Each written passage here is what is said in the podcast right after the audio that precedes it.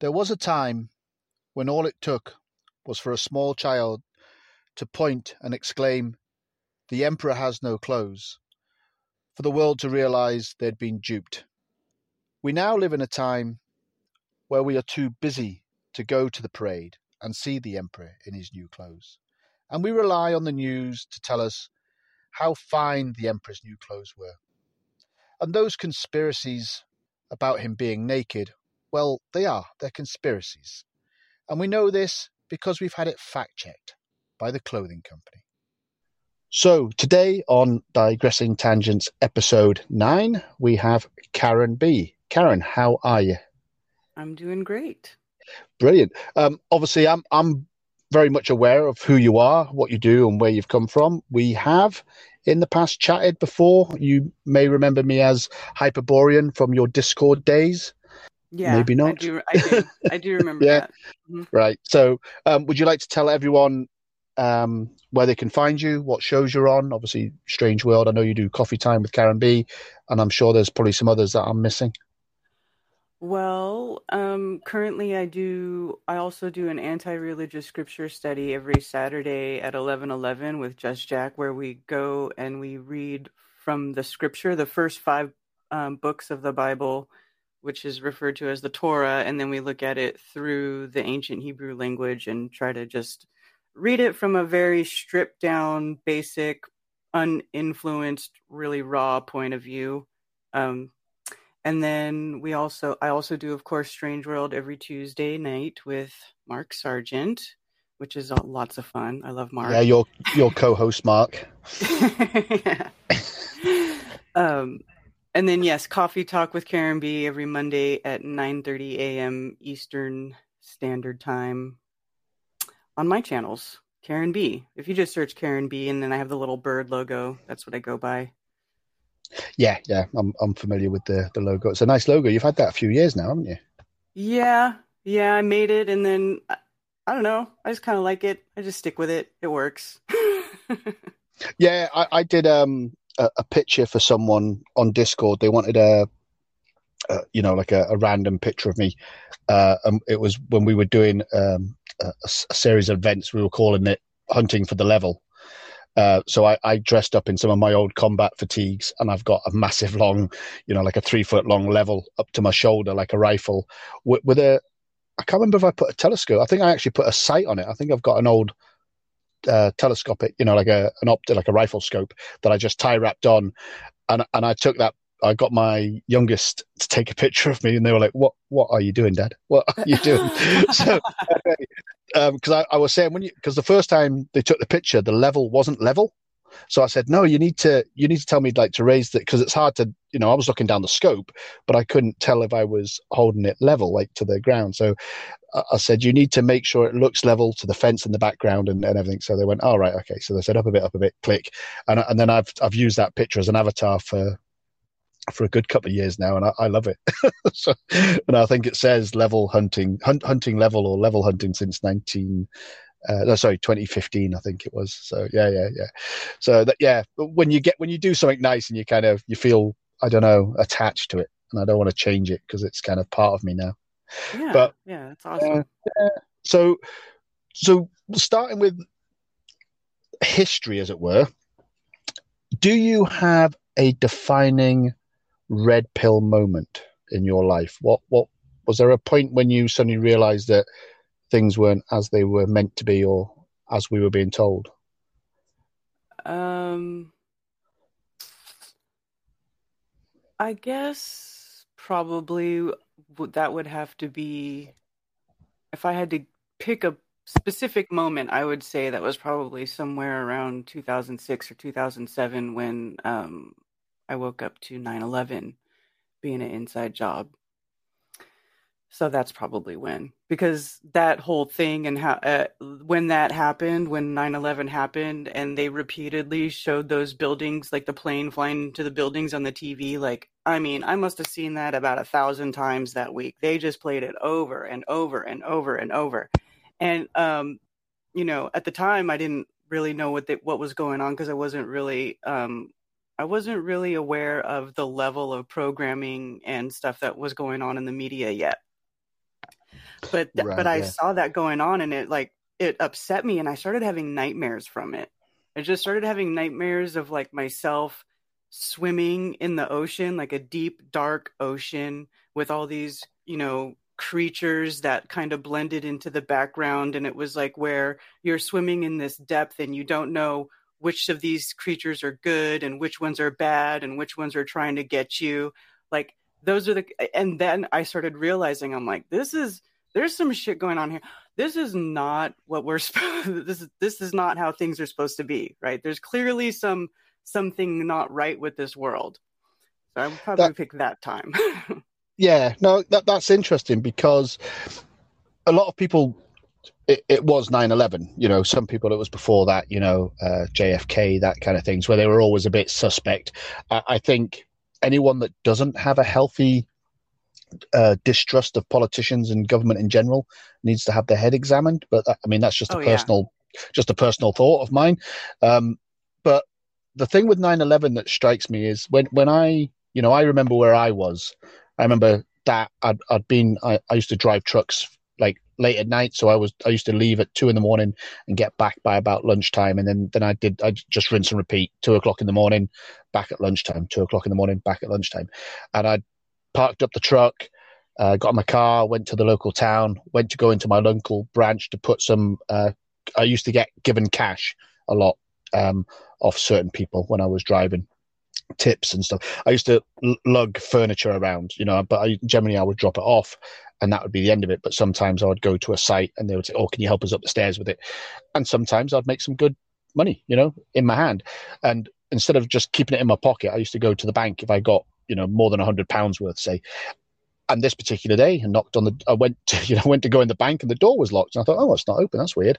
And then the girl come running to the door, and she kind of looked at me up and down, and then she opened the door and said, "I'm sorry, we've got new security measures in place after the accident in America." And I was like, "What accident?" You know, and she went, "Oh, have you not seen the news? You've not seen the news?" And I thought, no, not seen the news. Paid my money into the bank, went home, turned the telly on, and this is where the story is interesting because everyone I speak to has almost an identical story. They say, I turned the TV on and I seen the second plane hit. Now, we mm-hmm. can't have, obviously, it was just on a loop, but I think psychologically it was on that loop.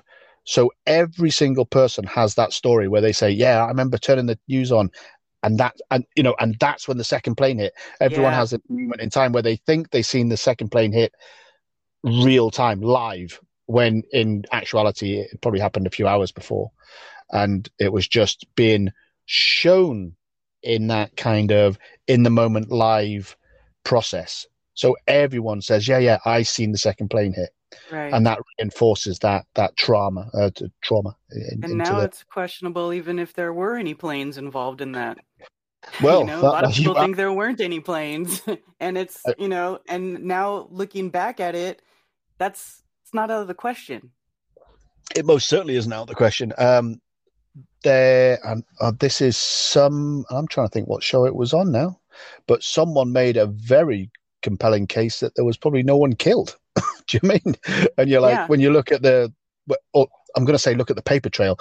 The distinct lack of paper trail, which was the the foundation of the theory, is that there was no recorded deaths. Do you mean some of the people that mm-hmm. they said died just aren't recorded as having died. I'm I would say I was on the fence with that, but at the same time, I, like you say, uh, there's nothing nowadays that I can't rule out as being potentially true, because I know for a fact there's a lot of stuff I know is blatantly lies, right? And trying to sort the the truth is harder to sieve out when there is such a, a, menagerie of lies swimming around with disinformation being banded around all over the place. So that's that's interesting that it was 9-11 for you, I must admit. No, it's yeah. good. So um, so then after 9-11, um, when when was it that the, the flat earth slapped you in the face with the big shovel that it is sometimes? Well, it was quite a bit later. Um, I did not come across flat earth until 2015. Um, but before that, you know, I was I was really already going down other a lot of other rabbit holes, you know, like you were just discussing with politics and governments and that whole uh, deception there. I mean, governments are 100% corrupt. my the U.S. government is absolutely hundred percent corrupt. I mean, there are videos all over the internet of the president's son smoking crack with hookers, and nobody cares. I mean, it is insane. It's insane. So clearly, that is a big joke. Um, and then the education system, I have watched it. I mean, having gone through it myself, and then growing up, and then being a mom and having children of many varying ages, I've watched the education system just get worse and worse and worse to where you know i finally pulled at the beginning of this whole covid nonsense i pulled my children out of school and started homeschooling them and it was the best thing i ever did i literally watched them become come back to being better people you know yeah. it, you really i never i didn't even realize like how influential it is when your children go out to these schools and they're hanging around with other children who are being raised by you don't know what kind of people and you don't know what kind of what those children are being taught and then they're going and teaching your children this stuff and this bad behavior and these bad words and then your children bring it home and they start acting like little jerks and you're like what's going on here well when i finally pulled them out of school and i you know and i started spending you know a hundred percent more time with them and teaching them myself and and they became better people they stopped acting like that you know i, I just i can't even explain it you have somebody would have to see it themselves but i was like wow I just watched them become better people just by pulling them out of public school. so that that's a real a real time example of of witnessing the you know the the, the system like yeah. failing you basically you know and then realizing that it's not i mean a lot of parents would have blamed their kids you know first maybe uh, mm-hmm. sometimes they'll blame the education system but do nothing about it as well which i think's another um, facet of uh, human existence as, as it is at the moment. Everyone's too busy trying to make money to for for the simple things, you know, keep a roof over your head, food on the table, mm-hmm. uh, and then they they, for want of a better word, they literally farm their common sense and their intellect out to others to to deal with, and I, I think that's that's a you know, but, I mean, obviously not yourself, and um, obviously including myself in this as well. I, I don't allow the school system to 100% tell my kids what is real and what isn't real. When they come home, I ask them what they've done at school, what they've t- been taught. They know my my views and my opinions, you know, and I mm-hmm. reinforce certain things. I'll say, well, uh, when they say, "Oh, we learned today at school," blah blah blah, I'll say, "Well, allegedly." Do you mean you got yeah. to remember being taught at school is maybe not going to be true in a couple of years' time? And I always cite Pluto, which is a bad example of, of for me as a flat earther is I, I, cite Pluto how it was a planet then it wasn't a planet. Uh, I can pull down no end of old um, atlases from our bookcase and say, you know, a few years ago this place was called the USSR. Now it isn't. Do you mean? But that was mm-hmm. fact. That was a fact one day. And if you got an exam and you were asked to write down, you know, what's this landmass and you put USSR, you would have scored points for it. Now you wouldn't get any points for it because it's not called the USSR anymore. I said, so what was fact when I went to school and what is fact now are two different things. So you've got to be wary of what they are teaching as fact when what they're actually teaching you is the current understanding. And I think that's a definition that people uh, miss. Uh, I think they conflate the two. They they they conflate the current understanding of anything and use the word fact when they should be saying, as we understand it, this is the truth. Yeah. Or this is what we believe to be true as we understand it. does that make sense? Yeah, that's a great point. Yeah. Yeah. Uh, but I mean, I've, I've noticed uh, word conflation a lot with things like anarchy versus chaos, especially yes. here in the they will use the word anarchy when they mean chaos.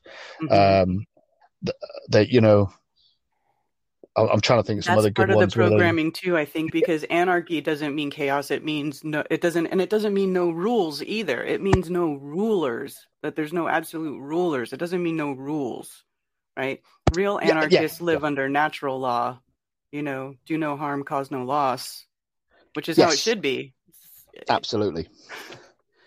Yeah, no, I say that, but I think again that's deliberately done so people, you know, say, "Oh, um, you, you know someone's indoctrinated when there's certain ter- talking points or sound bites that they will regurgitate to you. You know, if you say, you know, we should live maybe in a more um, voluntary society, you know, like more voluntary, where like, you know, because mm-hmm. most things are voluntary exchange. You know, I don't, uh, I I, I choose where I go and spend my money, and that's a voluntary exchange. I go to um, certain supermarkets over others just through preference. Uh, I make that conscious choice. And when you sort of try and explain it like that to someone, and then they go, "Oh yeah, but that you, know, you sound like sounds a bit like it could be anarchy.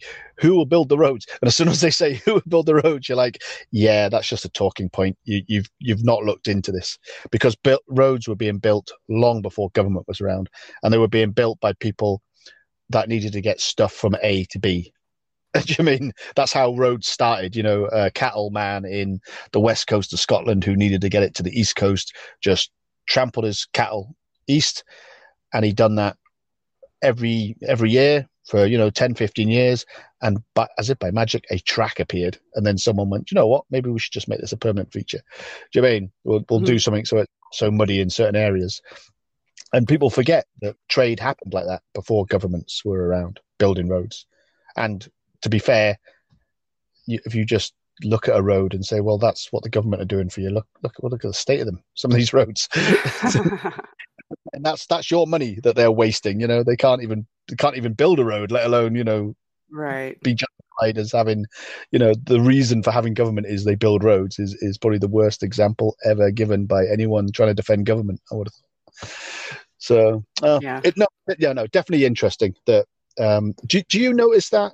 amongst you know, like in your neck of the woods, is, is there a a leaning towards a distrust in government, or do you still hear people thinking they need to vote harder to fix the problem? Um, well, when I go out, you know, in public in general, I think people just they just think they just need to keep voting. That's what I see mostly. You know, but there are people. I do. I do also see people that are starting to wake up and realize that you know that they they really can't trust the government. And I think that the the whole pandemic COVID thing is is a big playing a big part of that. Um, but you know, I don't know. I, I I feel like when that whole thing happened, it was like it either it just kind of shook things up a lot, right? And either people fell deeper down into the indoctrination and the brainwashing, or they kind of got pushed and snapped out of it. But I think more people fell deeper down into it than got snapped out of it. Does that make sense? no, no, no, no. I see that. I, I would say it was in my own personal life, my own sort of circle of friends, I would say it was probably a 75% hook, line, and sinker versus a 25% meh, something's not right with this. Do you know what I mean? Mm-hmm. Yeah. Um, so, on, on that kind of segue, uh, people just buying it and wanting to be part of the matrix. Now, this question, the, the blue pill question, has kind of morphed because when I first asked it, it was the, the, the question was simply um, if you were to take the blue pill, what was the reason? You know, like in the film, the guy wants to have the steak, he wants to have the beautiful wife, he wants to be rich. That's mm. what he wanted the blue pill. So that was the question: was like, what would it be that would make you take the blue pill? Uh, most people said they, they would never take the blue pill. That's the whole point. Um, and then the question morphed into if you were to take the blue pill and it took you back to a, a simpler time uh, prior to you knowing what you know now, what time would that be? And again, people have answered it a multitude different ways. So you can answer one or both, or choose not to. But if if there was an option to take the blue pill, so it, yes, you would take it. No, you wouldn't. And if you were to take it, what would be the one thing that would be the thing that you go, yeah, if I really had to take the blue pill, it would be because of this. Hmm. That's a tricky one. That's a tricky one, but. Well, yeah, I would say probably my first reaction would be like, well, I don't want to take the blue pill.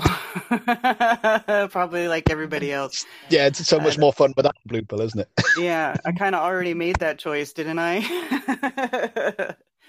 um, uh, I don't know what would make me take it. I don't know that there is anything that would make me take it because I I don't know. I just always I have a real love for truth. Like any I don't care what the truth is. I just want to know what it is.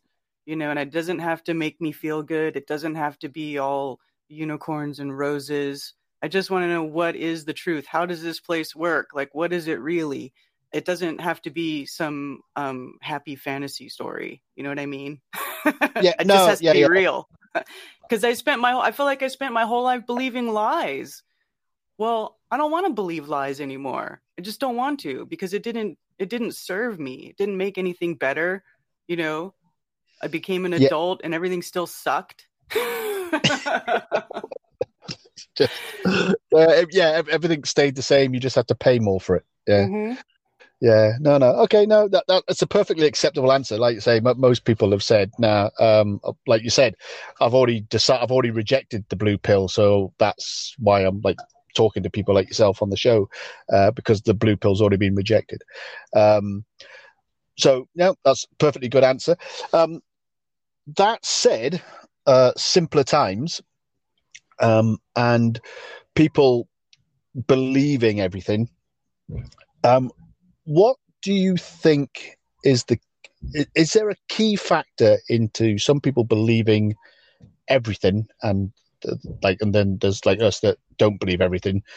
Is there do you think that is potentially a genetic marker? And i've been toying with the idea that you know and i'm uh, air quotes back in the day air quotes uh, when they said their current understanding that neanderthals and Homo sapiens actually coexisted for a while until eventually Homo sapiens wiped out the Neanderthals for whatever reason. Um, do you think there's a chance that there is still two kinds of species going on here where one type of Homo sapien is slightly genetically different and has like the psycho gene in it, and the rest of us are just pottering along thinking it's all kumbaya? um, well, you know, that's an interesting question because there does seem to be something, there's a definitely something significant to bloodlines um, because of all the blood rituals and stuff that have been done historically and, and, um, and everything like that and the symbolism of it. so there is something to it. And then also, if you go into like the RH negative, aspect of it how there's rh positive and rh negative and most of the world's population yeah. is rh positive and there's a small you know about 15% are rh negative and there's no other species that has those two different things going within one species and then if an rh negative mother gets pregnant with an rh positive fetus there's a possibility that her own body will attack and kill that fetus that's that's just weird that you know that your own body would attack its own baby. So there's something weird there where there's been there's something has happened and I you know, you anybody there's a lot of different theories as to what it is and I don't know you know, the truth of it and I don't know that we'll ever know, but I think there is something to that. There's something in the bloodlines and in our species in in humans where um, some of us are different and some of us are just you know they're just different from the other people and it's not even necessarily tied to the definitively to the rh negative and the rh positive because you know cami and i who are both rh negative and so and we've been looking at this stuff for a long time because i was looking at that even before flat earth because i'm rh negative and i thought it was weird you know what, what what's the hmm. difference about it but you know we've gone around and we've asked a lot of people in this, you know, if they know their blood type and if they know they're Rh negative or positive, and an overwhelming amount of people are Rh negative um, in this, but it's not the rule. There's a lot of Rh positive people too, so it's not it's not that simple. But I do think there is something somewhere that that makes it so you can or can't see. I don't know what it is though, but there must be something to it because it's one of the biggest mysteries, you know. Well, yeah, well, I mean, I, I ex-military, so I know my blood group. Um, I know I happen to know I'm B positive. So, mm-hmm. um, when I asked Charlie Robinson this question, he said that the one factor that seemed to be common through through this for that question was at some point the people that he, he speaks to have had some kind of psychedelic experience. Now, I ruled myself out of that and I said, well, you know, I, I, I don't recall ever having psychedelics. And then later, when I was going back through my, my existence, I do, I, I did pinpoint a time when I accidentally hotboxed myself with a group of people that were smoking cannabis uh, in a in a very heavy tent, and I was wandering in and out of the tent unknowingly, inhaling copious amounts of uh, um, weed, as we call it here in the UK. So, and that was about the 2001 mark. So, and I said, oh, and that coincides with me pretty much maybe waking up. But so there is that tenuous link that there might be an awakening through through some version of psychedelics or not. Hmm. What would you see with with yay nay? Possibly. Possibly. I mean, I um I actually did a lot of psychedelics when I was younger, so it's possible. I mean, I did quite a bit. Yeah. quite a bit. Yeah, and it wasn't and it wasn't weed. It was like well, when I was in high school, I did a lot of LSD and mushrooms. Oh wow. Yeah, not not so big in the UK. The oh, well, I'm saying that maybe I was just moving in different circles. So yeah, like in my later high school days, like you know, junior senior year, um, I did a lot of that. Well, just just I'm going to go off on a, a, a tangent here. Then, um, something I was interested to to talk to you about, and I think I mentioned it in an email uh, a while back, um, was your Bigfoot encounters mm-hmm. or your Bigfoot kind of experiences. Now, I've had paranormal stuff in my life where some of the estates I've worked on most definitely were, for want of a better word, I'm going to say haunted, or there was activity on site. Definitely, you know, uh, my wife who used to clean late at night would would see people moving around. I would see people moving around areas that people shouldn't be. Um, you know the usual noises. Uh, we owned a house once where there was a, an old man that used to, or I got the sense it was it was an old man. He used to stand at the top of the stairs where you couldn't quite see him, but you knew he was there, and that was very unnerving. And our first child used to stand in the kitchen talking to an old lady, who the first time we heard her talking to her, we thought it was our next door neighbor that had walked around because our back gardens were connected, and we thought she had walked around to, you know, to see us about something. So the wife walked in, and our youngest, well, our eldest now, was just stood there talking to themselves, you know. And then they stopped as soon as the wife walked in, and then the wife said, "Oh, were you talking to you know Peggy from next door?" And she went, "No, no, I was talking to Mary." And we're like, "Who the hell's Mary?" And then we found out that there was a uh, a Mary that used to live in that house. So when you tell when you tell people those kind of stories. They go, ah, imagining it. Kids with a child's got an imagination.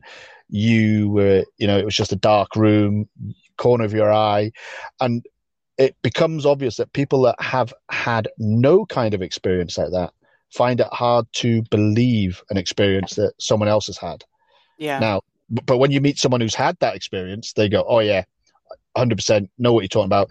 There's there's a, a feeling in your gut you know the tingle in your spine. There's all sorts of things that are involved in you having that experience. So for someone to say that it wasn't real just amplifies the fact that they haven't experienced it you know? It's like it's like love. You know people who've never been in love don't know what love's like until they fall in love and then they realize what everyone else was talking about.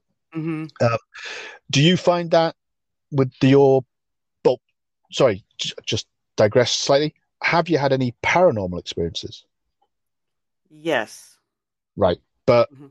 okay, well that's interesting. I might come back to that because the next the, the, real question was the Bigfoot because now obviously in the UK we I don't think we have a Bigfoot. You know, we don't have a um, a history of that. We have the the cat of Bodmin Moor, which is supposed to be a big black panther, but I don't think we have any hominid cryptids in the UK off the top of my head, apart from potentially the grey man of Ben Macdui. But he is supposedly just a very large man that haunts the slopes of Ben Macdui, which I've walked up and down, and it's it's an eerie place in the fog. That's for certain. Hmm. So, sorry, I, I think I went off on a, t- a complete tangent then. So, your Bigfoot experiences. Have uh-huh. you met anyone else in your area that has had the same experiences as you, and have you met people that like poo poo the whole idea by saying, "No, no, no, you're just, uh, oh, you know, oh, it's yeah. a bear, it's just a bear or whatever." Yeah. Um, I have met people who've had experiences like mine. In fact, Cami, who stayed with me one summer for like a month, she experienced it with me. So she saw it. This is when you I... drove back. When you when you were driving back in the car. Is it that that story or is that? Um, no. No, that's another time though. You mean where Bob says he saw a dark figure yeah. walk across my driveway? No, that yeah, was that's... during Flatoberfest 2020, and Bob and Cami still lived in Colorado at the time, and they were staying at my house during the oh, event. Right. Yeah, yeah, that's and right. They yeah. were and they were driving back into my driveway, um, and Bob said he saw a dark figure walk across my driveway.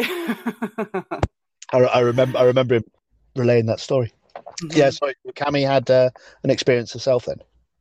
Well, yeah, well, because she stayed here with me, like I said, for a month. It was just me and Cami, and we were just hanging out, um, looking for crystals and hanging out in the woods, and um, and they were like the day she showed up, it was crazy. It was like the woods came alive, and um, there was all these. It was like they were running in and out of the woods and through the woods and making noise, and I would see flashes of them like running here and there and you know and i would look at her and i'd be like did you see that? And she was like uh-huh. She just looked at me nodding like uh-huh. It was just it, you know they weren't like fully coming out um showing themselves but you could tell there was like a very playful energy like they were just so excited that me and Cami were just out hanging out in the woods and and looking for crystals and and that we knew that they were there and that we were okay with it. So they i think it was like they just felt comfortable, you know, showing their playful energy. Yeah, I mean, this um, the recent Strange World when the guy phoned in and asked about your Bigfoot, which I thought was a bit odd that I was going to ask you almost the same question, but uh, like you said, like normally when they meet people, uh, people go crazy, start shouting, screaming, bawling, firing guns. So as a rule, they just go, ah, we'll just avoid those people. Right. Um, do you think they they're obviously sentient enough to realize you weren't a threat, and therefore just were happier to be around, or do you yeah. think it was? Yeah, well, I I think that they know your intent. You know, they they have been existing here without being um, I guess, attacked and and ruled over, being attacked like we are. You know how we get sort of educated out of who we really are. We get lied to about the world we live in. We get told to separate our heart and our mind. You know, you know, do, make sure you use your head and don't don't just go with your. You know, they sort of tell you to, to deny what makes you a human almost when you're growing up, right? Well, they don't they don't grow up that way. They're, you know, existing unencumbered and they get to exist as they're meant to.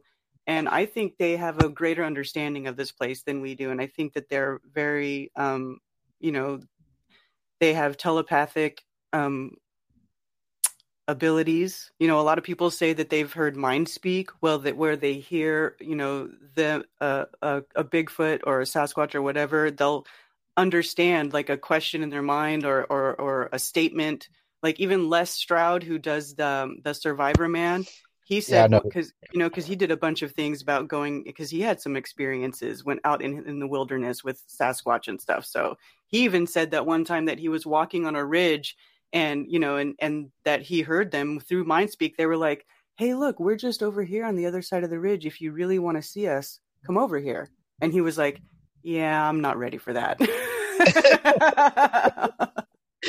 yeah, no, no.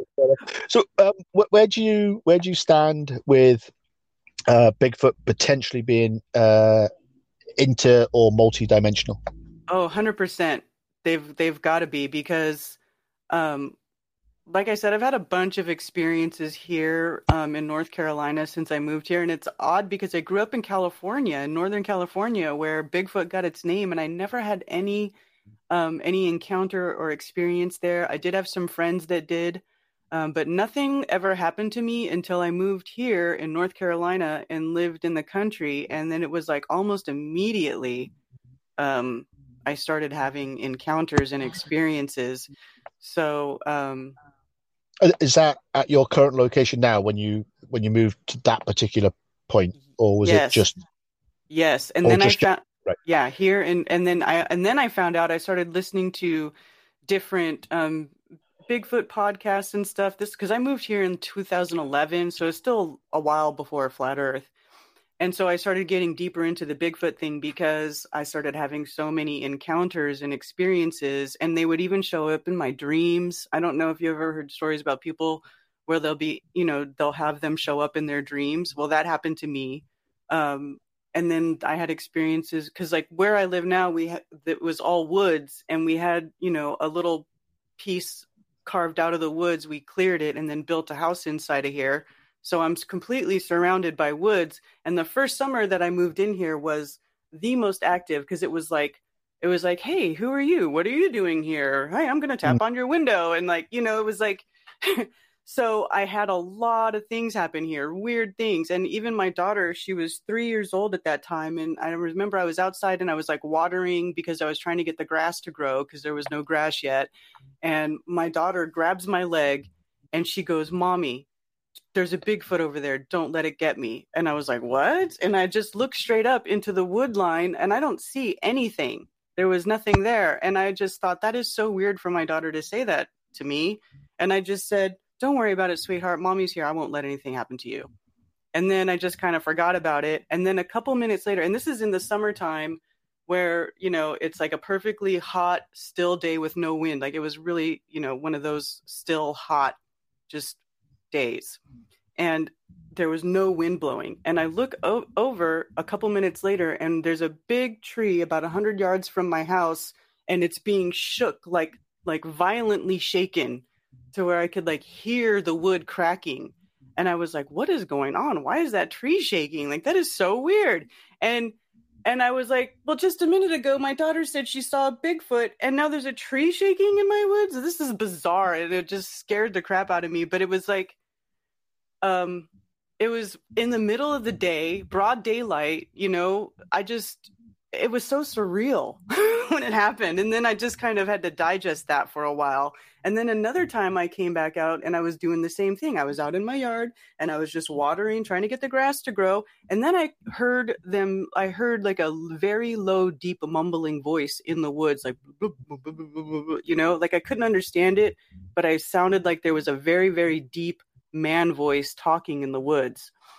And where I, you know, it's not like um it was it was sounded like somebody talking close, you know, not somebody who was being loud and far away. It was, you know, somebody talking at a normal tone close and you know the difference, right? Yeah. But yeah, where yeah. but where I live, I'm like on 20 acres of woods. There's no like there's no way I should be hearing anybody talk if they're just talking normally outside their own house.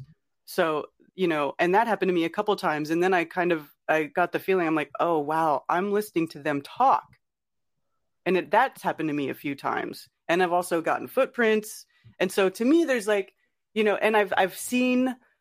There was another time too where the dog started barking out the window, and I and um like violently barking. So I go out my d- back door, and I just very quickly out of the corner of my eye see the flash of a figure walking into the woods and then just disappear and I went over to that section of the woods and I was like, hello, hello. And I saw nothing. Nobody answered back. It was like, you know, nothing there. Um, just weird stuff like that. I mean, I have dozens of experiences like that. So to me, it's like, there's just no question. They're they're all over the woods. They're all over the place. They just they're here. but they've never they've never done anything to scare me. I've never felt threatened. I've never um it's never been violent. You know, it was that one was shaking the tree, but it was like off in the woods. Like I wasn't threatened by that. I was just like, wow, wow, that's really weird. There's a tree shaking over there, you know. Yeah. But it was never it's never been anything scary or anything like that. So I like them. I think it's cool that they're here. you know. Yeah, well, funny. I was I was gonna ask if you had dogs, in the back of my mind, I, I remember you having dogs. Maybe yeah, I've seen them dog. like in the background, like on a podcast or something. Yeah. Um, and I'm going to ask how the dogs react. But again, do you find do you have this then like when back in the day when you were like in civilization as it were and you're wandering around and I like uh, you'd meet someone with a dog and that dog would come up to you and, and sniff you and let it pet and, and all the rest of it and the owner would say something along the lines of, "Oh, that's weird. They don't normally let anyone else pet them." but yeah, you you just do it like out of hand you know like as in the dog comes to you so you put your hand down you touch it on the head it sniffs that you know you know maybe nuzzles you a little bit and then goes back to the owner and then the owner's like oh wow that's really weird because it you know he never does that or she never does that uh, and i wonder if because that happens to me and and the wife you know on the regular basis where people have like small yappy dogs or whatever and then they they go quiet and come over and and just stare at us you know like they're trying to suss out why we're different. Um, so no, I just wondered if there was a dog connection with you know with your um, you know like like like a, an innate animal sense. It, it, would I sense spirit? You know. Mm-hmm. No, I just wondered if there was a connection. You know, like and say, how often do the dogs randomly start barking at the woods, or have they got used to it? I say dog. Um, yeah, my dog does that. He does it you know, every now and then, pretty. I mean, not a ton, but he does do it. It, it used to happen more when I was living alone, when um before Ted was here, and I don't know why that is. Maybe maybe when I didn't have Ted here, maybe they were hanging around more, watching me or something, or watching over me. I don't know, but it doesn't. It's I've noticed that it is less now that Ted's here, but it did used to happen more. Oh, do, you, do you think Ted's given off uh, a heavy scent of testosterone, and they're they're just they're like staying away now. Is he well, is he scented? Has, has he done a Les Stroud and weed all around the house to well, I don't think it's like that because like I feel like more like they used to hang around more when I was by myself because more of like a they were watching over me is kind of how oh, I feel. Oh, because sorry, sorry to interrupt you. I hate interrupting you. Mm-hmm. Um, obviously you're a, a, mother with children, so do you think there was maybe a, a nurturing kind of tribal yeah. aspect where they were kind of just keeping an eye on you because like you say you're in, in their area and they, they could tell you had small ones and you obviously just needed to be yeah well and i was also when my i mean the my husband who i moved here with it was an abusive relationship i mean we're not together anymore but i used to when we when things got really bad, I used to go into the woods to hide out, to like get away and to have it be quiet um, a lot. And I think maybe that's where they kind of got used to me being there all the time. I don't know if that sounds weird or not, but I feel like no, that's no. where it started. And so um, I feel like they just kind of were always hanging around after that because um, I was here by myself for a few years no, with the children. I, I don't find that strange. Um, do you think that lends credence to the fact that they are very much empathic then? Oh yeah. Well, and I'll tell you even one thing happened when my daughter was like 4 or 5, she was still really young. Um because the house is it's a little it's kind of bigger and there's a lot of woods and stuff around. So I was I was around the house and my daughter didn't know where I was. She couldn't find me and she thought I had gone into the woods so she started going down the trail into the woods. And she yeah. said, and she turned around and came running back because she said when she started calling me and going into the woods that she heard these giant footsteps stomping on the ground and it scared her and she came back. And I was like, really? And, and, um, and to me, I was like, wow. So it's almost like there was a Sasquatch in the woods and saw my daughter running in the woods where, where there was nobody, knowing I wasn't out there, and it scared her back towards the house. Interesting. Yeah, no, yeah. I like I like that. That's no, I like that. I like that a lot. No, that's fascinating. I'm really jealous that we don't have anything like that here in the UK. That I can, you know, if I could go somewhere. The, the only, again, this is a complete tangent. I did spend a night in the woods where they filmed Dog Soldiers and that's a little place just outside of um, Inverness called Dog Falls. Oddly enough, uh, on the at the top end of Glen Affric, uh, and that is a weird place to to sleep, like under canvas, especially when you know they filmed that film there. so I think your I think your imagination goes a bit wild.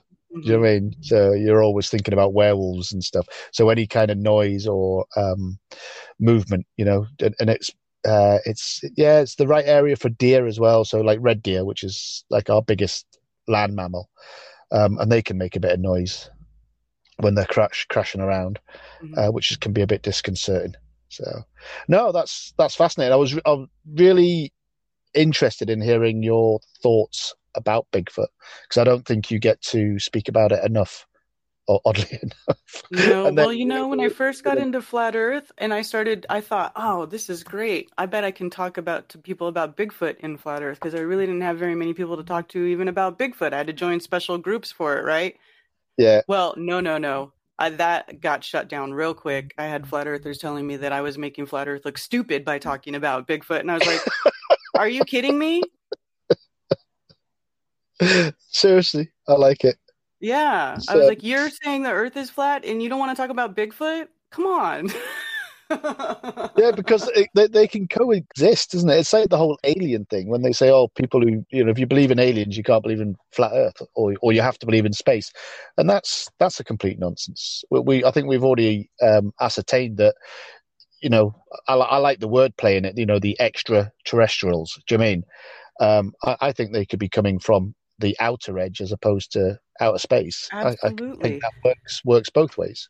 Yeah, you know what's funny is one of the guys that um that used to do my tattoos way back when I still lived in California and I lost touch with him and didn't talk to him for a long time and then I found him again on social media and of course I was all flat earthed out like completely red pilled and he messages me and he's like oh i see you had some sort of awakening and i was like yeah and i thought he was going to start ripping on me and he's like yeah me too he's like I I'm contact I'm a contactee of Greys, aliens, and I was like, what?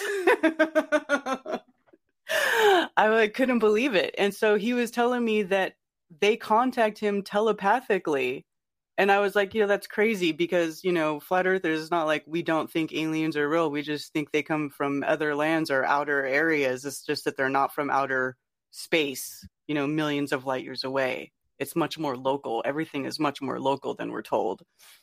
So I thought that yeah. was kind of a trip. yeah, yeah, not not not knocking it, not knocking it. It's like like Mark says, like you know, he wakes up with flat Earth, so everything else can't be off the table. So no, no, I like that. No, like the like I say again, conflating stuff when they say, "Oh, if you believe this, you can't believe that." I I I I'm, I 100% don't subscribe to just because you believe one set of things, you're incapable of believing another, and that seems to be a a classic divide and conquer within yeah.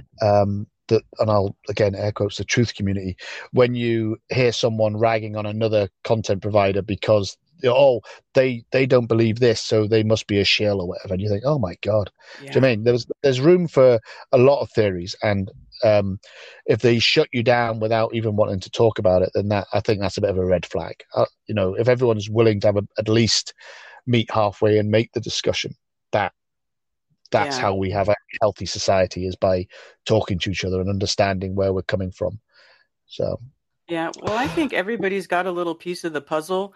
But an, another thing that I've seen happen too in in this community is I feel like a lot of people are um, jumping on these bandwagons really easily. Like they're believing they're they're coming up with these new theories or discussing these new theories and then they're preaching them as truth without even having verified them or, or you know or put yeah. them through the same scrutiny with which they put the globe model through like they're just they're becoming guilty of the very thing that they have accused the you know uh, our deceptors yeah. of doing you know what i'm saying like that's yeah. that's another thing that i see happening a lot now that really worries me like this whole thing with um you know i know a lot of people are into it and they get mad when i say it but like this whole tartaria thing the the yeah. lost history thing the antiquitech the melted buildings the the plasma resets like all of this stuff most of it is speculation and everybody's walking around like oh during the last reset blah blah blah well you don't even really know for sure that that reset happened. Like, you know, we don't really know what happened with that, with our timeline. We've been lied to. They've obviously added a bunch of time that wasn't yeah. there. Things are much more, happened much more recently than they told us. And I think everything is still under question and scrutiny. And I feel like too many people are jumping on these like trendy ideas and just running with it way too quickly. You know what I'm saying? Like, I just, that, that's something that I think we need yeah, to really well, be aware of s- sign up to my Patreon for the second hour. Yeah. so, and I kid because I don't. I don't have a, a Patreon. I was just, uh, but yeah, yeah. I think you get the I, I know what you're saying, hundred percent.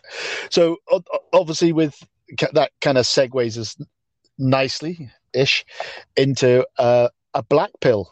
So, what is, in your opinion, the worst case scenario with with the current state of affairs as it is in the world? What do you think is the and I will preface this by saying uh, I, I, spoke to a gentleman the other day, uh, Simon, and he was clear that he didn't want to answer this because he didn't want to manifest anything. So that that is an out. If you if you have a if, if you've got something so dark that you don't want to put it out into the ether, I'll understand that. Yeah, you know what? I I have that same attitude. Uh, like when people go, "Oh, uh, this is going to happen, and that's going to happen, and this and this and that," and I'm like, "You guys, careful what you manifest, because I really do think your words create your reality. And if you go around speaking that out, like this is going to happen, this is going to happen, well, you're you're helping them do their dirty work. You are literally helping them do their dirty work. Um, however, you know, it is good to be aware. I think it is good to be aware of what could happen. You need to be aware of what could happen because maybe that might be what motivates you to get up off your butt and maybe do something about it so that it doesn't happen. You know what I'm saying? Yeah. Like yeah, you, yeah, you need to be aware. People do need to be aware of what what is being attempted and and the control and the and the sort of dystopian future that they're trying to set up for us because they are but if I don't think if you talk about it necessarily that you're going to make it happen. I think it just depends on how you approach it. So like for me, I think you know they put their worst scenario out in in, in like those dystopian type movies, like things like Hunter Games or um, or the Hunger Games. That's what it was. The Hunger yeah, Games Hunger. and like Ready Player One. You know things where like the real world becomes total crap, and then it's like their fake world is the world that's great and that everybody wants to be in.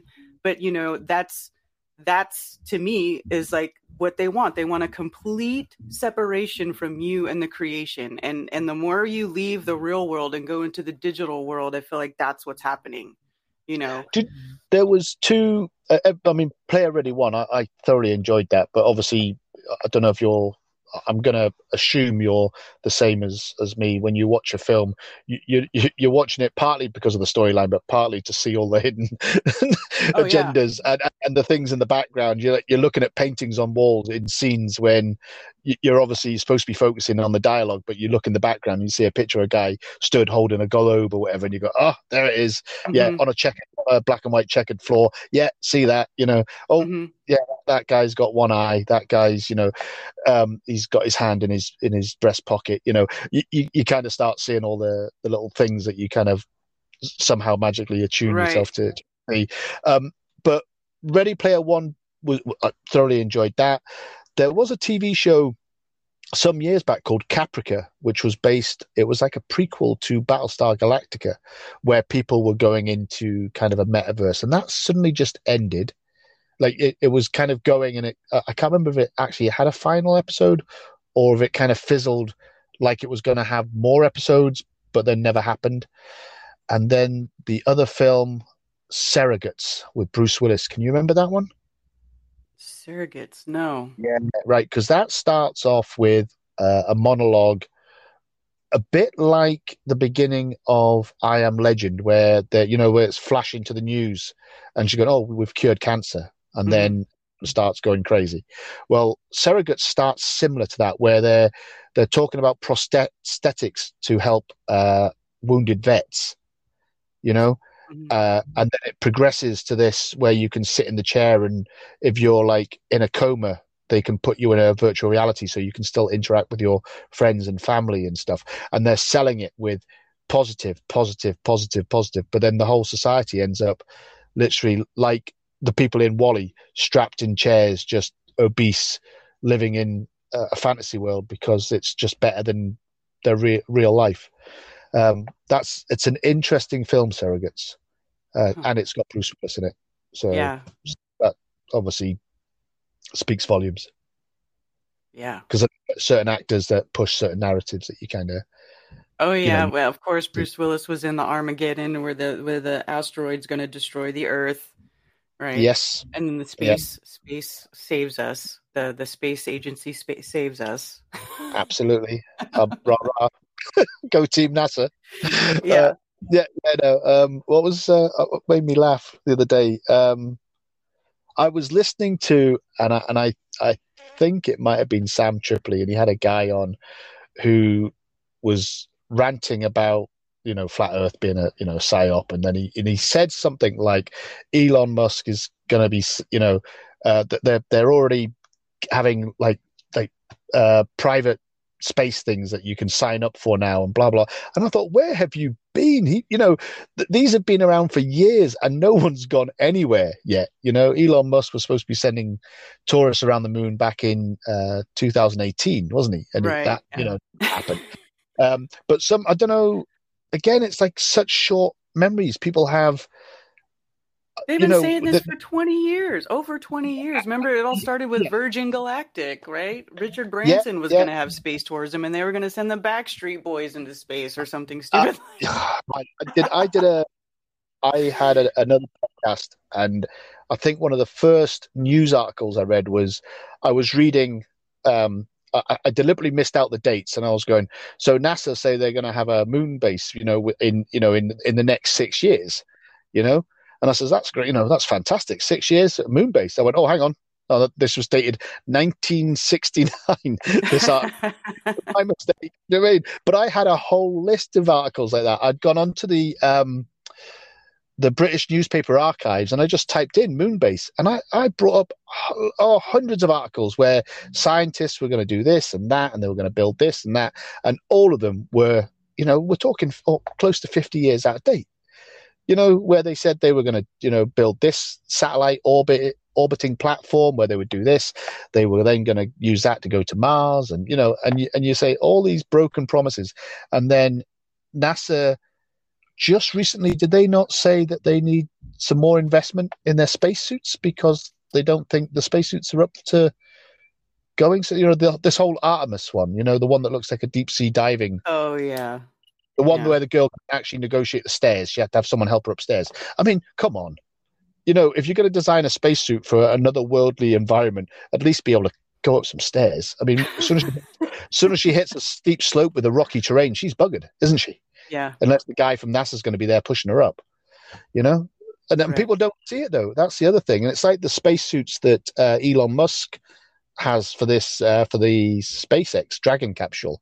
That was actually designed by a um, special effects person that's done films like X Men and and and Batman. And th- th- I've I've got the newspaper article somewhere. I read it, and it's like you know this guy works in Hollywood designing costumes for theater, basically. And he's the one who designs the spacesuit, not a NASA engineer, not any kind of engineer.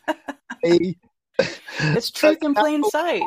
Costume designer, as and it's the worst looking spacesuit ever. It, I mean, it, it doesn't like the Stig. oh yeah, absolutely. It doesn't. I mean, uh, the, the you know you look at it and you go, I don't. I'm not even sure if that's you know like windproof, let alone airtight. Do you know I mean? Mm-hmm. You know, uh, yeah. well, uh, but like you say, some people can't see it, and I that that is my current train of thought at the moment is trying to understand why some people can be shown something so blatantly obvious. Like, I mean, let's think of something. I'm going to try and think of something really outlandish, right, and see if see if I can sell it to you, right? you get uh, uh, a two-bit actor to play the president of a country in a documentary style TV show where he's an actor playing the president and then he somehow becomes the president of the country as an actor playing the president. Does that make sense? Uh, does that sound familiar? Yeah, isn't that what we have now? so, yeah, but I mean, like that, the whole like the, the I'll say the Ukrainian thing. Like say yeah. So when people say, "Oh yeah, the guy that's the president used to be an actor playing the president," and I remember saying that to my wife when I said, "You do know he's an actor," and she was like, "Oh yeah, but he's doing such a great job." And I was like, I, I was like that. I was like, I can't, I can't help everyone, you know. And if I can't help, you know, you can't point out the obvious. Say he's an actor whose like his most famous role was playing the president of the country that he is now the president of, but he's still an actor. Uh, do you mean? And mm-hmm. you know, only since when was the last time that happened? Ronald Reagan. Yeah, Reagan. Well, I don't know. Trump was a reality star. He was an actor too. I mean, he was in Home Alone and he was in WWE and all that stuff too. But I guess Oh, first one was first, Yeah, first one yeah. was Reagan, I guess. Yeah. Yeah, well, well, Reagan was an actual. That was his, uh, uh, for want of a better word, his job, wasn't it? He that's what he was famous for, being an actor. Yes. Where yes. Trump was famous for being, you know, a, a what do you call it, real estate mogul, I Right. suppose, who famous for being famous. famous for being famous, and and then had some bit parts in some movies where he's, uh, you know, and obviously got uh, an IMBM page, IMBD page.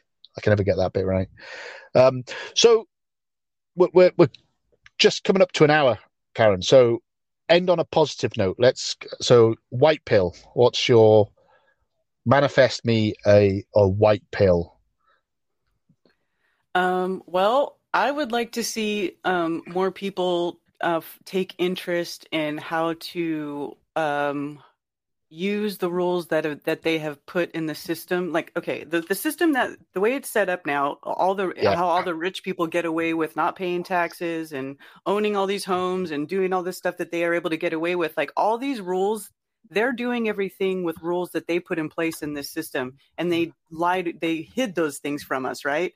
But now people are starting to find that stuff with like living in the private operating under the private operating under a trust and that sort of stuff. I would really like to see um, a big uh, which it's starting but i'd like to see even more people get into that and to learning how to operate you know where we don't have to go anywhere we don't have to live in a separate society we could do it right here and just use their own rules against them. Like really that's the key. We really need Yeah. to learn how to use what the tools that they're using because we have access to that too it's just that nobody's been told about it they they don't tell us about that right Yeah, yeah, absolutely. There's a lot there. of free stuff here.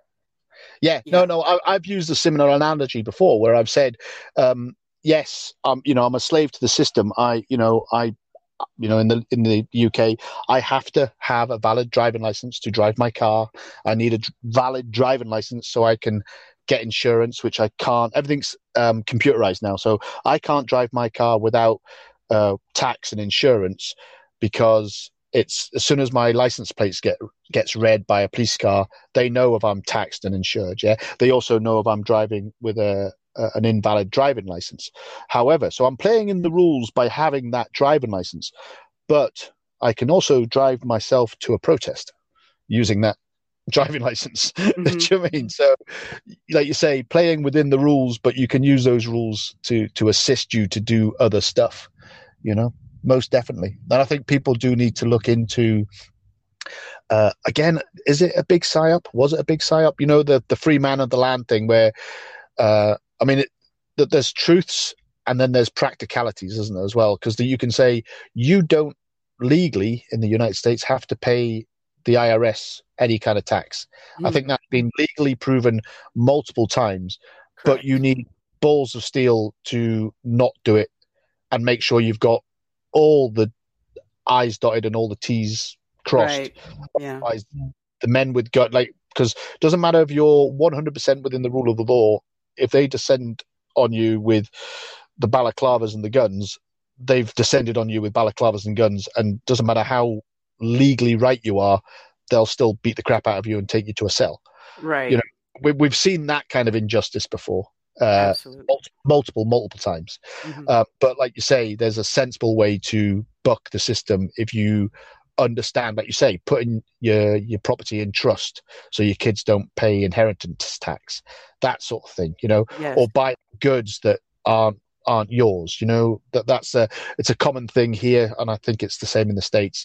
If you get divorced, uh, like you know, you know you're going to get divorced, so you put everything in, or not not divorced, you're going to go bankrupt, so you sign everything over to your wife, and then they claim all your assets, and you've got nothing because nothing's in your name.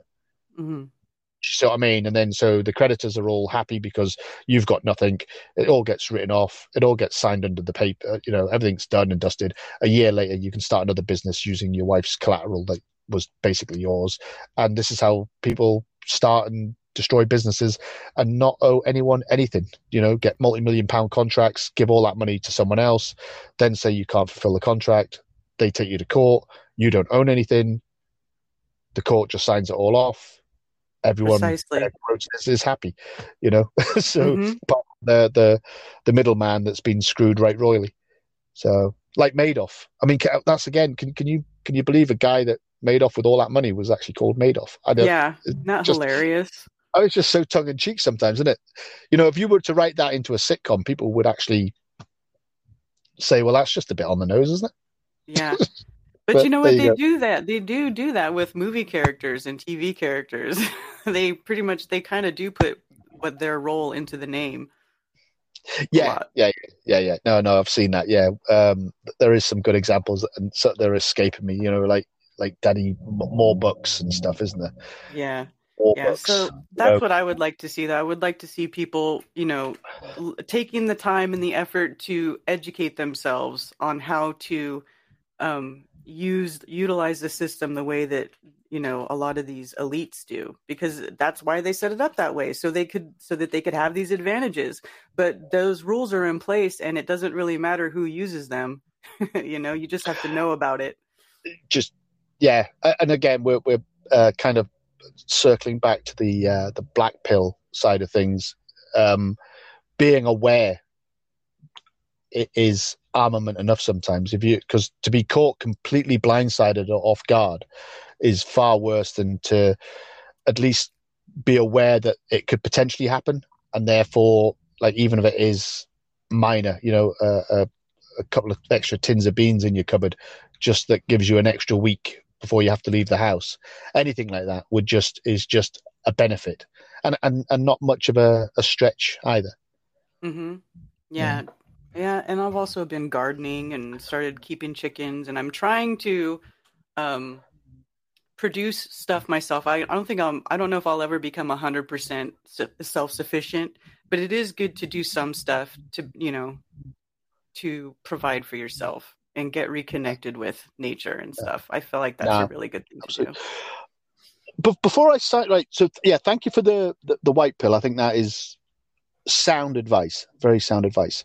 And then just when you said about hunting, because uh, I, I used to deer stalk when I was when I was younger up in the Highlands. So I, I was one of the few people in the UK that could actually own firearms, uh, all all of which have subsequently been like sold, and I've handed in my my certification for holding firearms. But one thing I did love when I was in, I've been to the states three times, and one of the things I used to love doing was going into the big uh, sporting stores, you know, or the big supermarkets that have a sporting section. Mm-hmm. And I was always fascinated with the bow hunting section. Now, I shoot English longbow in my spare time, and I used to fire recurve bow, but bow hunting is illegal in the UK. So I've never. I, I used to do t- um, what we called field archery, but it was, you know, it's like rubber targets, and you kind of you walk from point to point, and then you shoot at a target you know. Mm.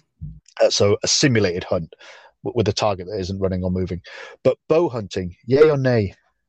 Um, I like bow hunting. I actually have a bow. I have a recur uh, a compound bow. Oh, right, nice. Yeah. What poundage is that? Is that? Well, mine is is smaller because I'm I'm a girl, so mine's like so I think mine's set between like thirty, pounds. like thirty and forty pounds or something like that. It's that's that's that's still decent. Yeah. I mean, yeah. that'll hit something at hundred yards, easy, won't it? Yeah, I mean, if I if I if I practiced, I could become good enough to probably um, hunt with a bow. I haven't been doing it very much though, but yeah, I would like to get back into it. But I love it. I, I think it's really cool. Um, it's a good thing to get into. I, I, I think.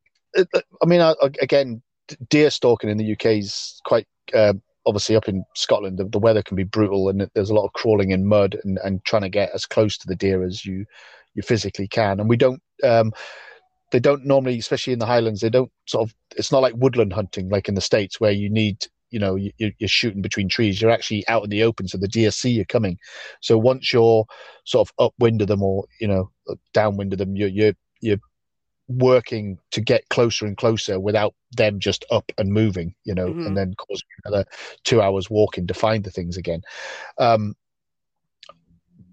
obviously that's with a rifle. So once you're reasonably close with a rifle, there was something. I mean, when I used to watch the, the bow hunting videos and stuff, this I don't know, is it more primeval? You need to be that little bit closer, that bit more stealthy. Yeah, you, you have know? to be very quiet, very stealthy, and and um, you know, you can be close enough to where if the deer looks your direction, you need to close your eyes. you know, yeah. so, so they don't recognize you, and you have to sit really still. I mean, it's it's impressive um, how it's done, but yeah, it's it's definitely takes a lot of skill and patience. Yeah, I, I think yeah, I think there's more.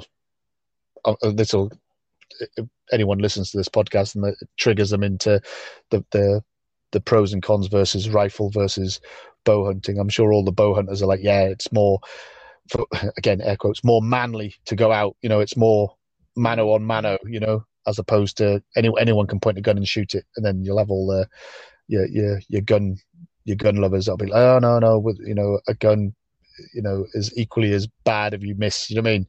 So, but there you go. Right, sorry, I I went off on a complete tangent. Uh, it's just said about hunting in the woods and stuff. Anyway, right, Karen, thank you very much. Do you want one last time to let everyone know where they can find you? Are you still doing um, stuff with Brian? I don't think you mentioned Brian in the beginning. Oh, yeah, I do still do um, shows with Brian, but Unveiling This Realm, that's right. Unveiling This Realm yep. is a show that we were doing Thursday evenings, but we're just taking the summer off. So we'll probably start that up again pretty I, soon. I was one, wondering, I hadn't seen one notify, like, uh, like a, a notification for that. And be very remiss of me not to plug uh, Flatoberfest. Yes, Flatoberfest. Um, I can't, I can't make it. So I know, you know, I really wish that travel restrictions had lightened up already by now. Hopefully next year it will, but man, I was really hoping to... to... try to bring some UK people out this year, but it just didn't work yeah, out.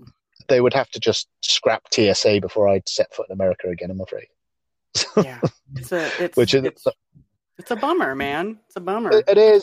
I mean, we've got some good people here. I mean, obviously, uh, Robin from who did the the GlobeLye tour uh, that's where I, I, met Mark there in 2019. Mm-hmm. Uh, Mark Devlin, he would be a great speaker. I actually uh, emailed back and forth with Mark Devlin um, because somebody else wanted was suggesting that, and I was like, I would love to. I said, but I just don't think I can get people over here yet this year. So I did yeah. message with him, and he's he's um, open to doing it next year if we can get if they open things up. So Oh, nice, nice. Yeah, because he, has got a lot of good info. I might try and get him on the show. Yeah, actually. I met Market uh, in Amsterdam. Of course, yeah, yes, yeah, yeah, because yeah, yeah, well, I was at the, the the, the conference that was before. Uh, was that before or after? I think Amsterdam Amsterdam was the weekend after the Kidderminster. Is that right? Or was it uh, before? Amsterdam. Well, I know it was in 2019. Yeah, but because it was part of the GlobeLye tour, wasn't it? So it would have been before because. It, yeah, 2019, right? Yeah, it was 2019 because yeah. it would have been before because they were on the return leg, and I think Kidderminster was the last. Yeah, because it was September, and then October was that was when I did my first Flatoberfest was 2019. Yes, that's right. Okay, yeah, I remember watching the videos of you all walking around Amsterdam. Mm-hmm. oh, yeah, t- and uh, uh sorry, it's go. I, I, need to sign off. Um, but yeah, 2019 seems a decade ago. Yeah. Oddly, and I remember saying to to Mark um, when when we were we were wrapping up on the Sunday there, um, I was taking Paul Lindbergh, you know, Paul on the plane. Oh yeah. I was I was take I'd picked him up from Birmingham Airport and I was taking him back to the airport. So it was me, Paul, Mark Sargent, uh, allegedly Dave, Dave Murphy, um, Robin, and there was someone else in the car park. And we were all just like hugging each other and laughing and joking. And I had agreed to put together a, a Scottish flat earth conference. And the, the plans were kind of almost partly formed. I'd already phoned a guy that I knew had a venue that we could use. And it was, you know, we left with such great expectations for 2020. oh, I know. It's been a long, hard couple of years, man. It, it, has, and it, but it doesn't. It doesn't seem like it's two years ago. But yeah, there it is. But it, it at times it feels like it. It is. It feels like it's ten years since. You know what I mean? What mm. a, an odd and right, yeah, time and reality. That's another because like like you know they say the older you get, the slower or the faster time goes. That's what they reckon, don't they? Mm-hmm. But I think, um, I think that's a subject. CERN and their shenanigans is a, a, a subject for another podcast. I think. Oh but, yeah. I will finish again with thank you very much, Karen, for agreeing to come on the show. It's been fantastic talking to you. And if you ever want me or ever want to talk to someone about Bigfoot or paranormal stuff, I'm more than happy to to sit and listen and, and uh, recount some of my stories and and listen to yours if uh, if that's what you want to do. If you if you feel like you need someone to talk to about Bigfoot, that is, I can be your your your Bigfoot person. You can tell me all about it. Oh, fantastic! Yeah. all right. Okay. Um. And well, thank you again.